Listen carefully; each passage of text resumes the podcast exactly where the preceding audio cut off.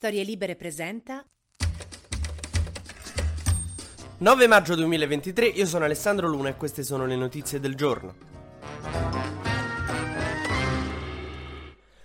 Oggi 9 maggio è una giornata importantissima per una marea di ragioni, cioè per dirne alcune ricorrono la morte di Peppino Impastato, il ragazzo che si scagliò contro la mafia, la morte di Aldo Moro, il presidente rapito dalle Brigate Rosse, il giorno della vittoria nella Russia di Putin, insomma mancava che oggi fosse il compleanno del mostro di Firenze, l'anniversario del matrimonio di Olindo e Rosa ed era una giornata proprio da, da incorniciare. Però ecco, sicuramente questa giornata sarebbe molto peggio se voi o io fossimo Giorgia Meloni, perché oggi non si divertirà per niente Giorgia Meloni perché è il giorno in cui riceve le opposizioni per discutere della riforma costituzionale che vuole far passare perché lei vuole trasformare l'Italia in una repubblica o presidenziale o con un premierato insomma in cui ci sta o un presidente della repubblica eletto dal popolo o un presidente del consiglio eletto dal popolo. Quindi basta con questa cosa che il popolo elegge il Parlamento e poi il Parlamento elegge quello che capita. Elezione diretta o del capo dello Stato o del capo dell'esecutivo. E sta cosa non è che si fa così insomma serve tutta una riforma costituzionale che deve passare alle Camere e o la vota due terzi del Parlamento quindi quindi passa tranquilla, però te la devono votare anche le opposizioni, oppure bisogna andare a fare un referendum costituzionale in tutta l'Italia in cui il popolo decide, come quello di Renzi, vi ricordate? Però Meloni non avrà strada facile trovare degli alleati su questa battaglia, diciamo, stanno dalla sua parte terzo polo di Renzi e Calenda perché a loro piace l'idea di questo sindaco d'Italia, cioè gli piace l'idea di un premier eletto dal popolo. Ecco, però credo che questa proposta, insomma, del sindaco d'Italia differisca un pochino nelle versioni in cui vengono proposte da eh, Meloni da un lato e Renzi dall'altro perché eh, per Meloni il sindaco d'Italia non deve per legge essere Matteo Renzi. Quindi, però, se riescono a sbloccare questo cavillo, insomma, si potrebbero trovare d'accordo. In più, io credo che Renzi abbia interpretato come un segno di ammirazione da parte di Meloni la sua decisione di voler anche lei essere costretta a dimettersi dopo il fallimento a un referendum della sua riforma costituzionale.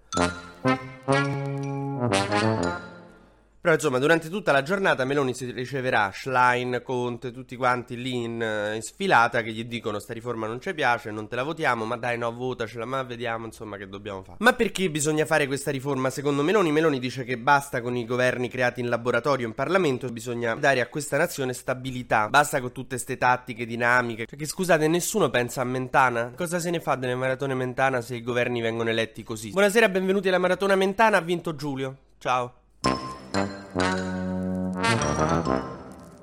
E poi in realtà c'è pure Gelmini oggi in un'intervista a Repubblica dice servono governi più stabili, ma in realtà servirebbe semplicemente una riforma elettorale. Abbiamo la legge elettorale fatta da Renzi, il Rosatellum, che aveva come obiettivo quello di far vincere Renzi alle elezioni dopo, però sono passati un bel po' d'anni, abbiamo ancora quella riforma che appunto nasceva per escludere Bersani. Grazie al cavolo che oggi crea casini una roba del genere, però nessuno in Parlamento è riuscito a fare una nuova riforma elettorale perché siete delle pippe. Quindi mo pare che il problema è che il presidente non è eletto dal popolo. Cioè sto Rosatellum era fatto per escludere articolo 1 e penso che articolo 1 ormai non, non so se esiste più, ma penso da, da, quello che sentivo organizza ormai feste per bambini nei circoli arce e basta. Cioè è come se oggi il governo facesse una legge green per tutelare l'ambiente che limita l'uso di treni a vapore. Non ci so più. Comunque, in conclusione, Meloni oggi si riceve tutti questi qua. Ha detto che comunque, anche se questi non gli danno nessuna sponda, lei la fa uguale e poi deciderà il popolo. Quindi le auguro in bocca al lupo sia per la riforma costituzionale che per il partito che dovrà fondare dopo, cioè Fratelli d'Italia Viva. Si è dimesso l'AD della Rai, Fortes, che eh, andrà forse al Teatro San Carlo di Napoli. Adesso quindi cambiano tutte le cose. Meloni dovrà insomma fare nuove nomine. E quindi insomma stiamo tutti in ansia per scoprire quale dei tre TG sarà guardabile a questo giro. Allora, Fortes era un uomo non di Meloni e adesso Meloni Meloni ci metterà qualcuno che è vicino ai suoi ideali, per cui i giornalistoni di sinistra della Rai si stanno a sentire come un'orsa in Trentino. Fazio da Milano, Lucia Annunziata, pure Amadeus, diciamo che rischia, infatti, se te posso dare un consiglio ai soliti ignoti, ogni tanto tipo invita qualcuno che come lavoro fa, che ne so, il cosplayer del Duce, il tassista che non accetta il post, cioè cerca di avvicinarti a posizioni governative. Continua sta fuga dal PD perché Schlein è un estremista, no? Cottarelli ha lasciato il PD perché dice che è inconciliabile con le posizioni di Schlein. Io sarei d'accordo d'accordo se Schlein avesse mai espresso una posizione da quando è stata eletta segretaria. Cioè, datele almeno il tempo di annunciare l- la collettivizzazione dei mezzi di produzione, il comunismo di guerra. Cioè, non ha mai parlato, ha detto una cosa che è quella dell'armocromista, ma non so se l'avete confusa per una teoria dittatoriale. Non è come il nazismo, il comunismo, l'armocromia, raga, vi giuro che è una cosa su come ci si veste, tranquilli.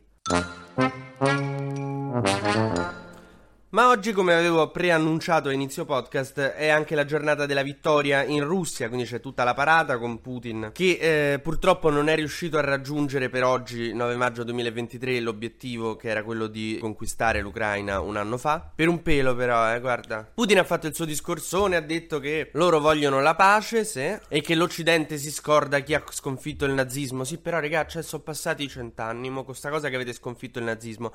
A un certo punto, diciamoci le cose come stavano. Non è che avete sconfitto il nazismo perché erano cattivi, anche perché ci stavate in alleanza fino a che non vanno invaso. Avete sconfitto il nazismo perché a un certo punto quel trimone di Hitler ha pensato bene di invadervi, che vabbè. Quindi l'avete distrutti, poi arrivavano gli americani dall'altra, voi vi volevate mangiare mezzo est Europa, quindi avete invaso anche voi la Germania e è finita così. Cioè non è che l'avete fatto per salvare qualche cosa. Avete sconfitto il nazismo per le mire espansionistiche di Stalin e per difesa. No. TG Luna torna domani mattina, sempre tra le 12 e le 13, su storielibere.fm.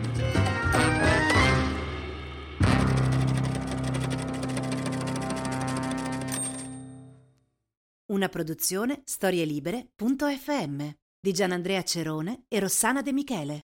Coordinamento editoriale Guido Guenci.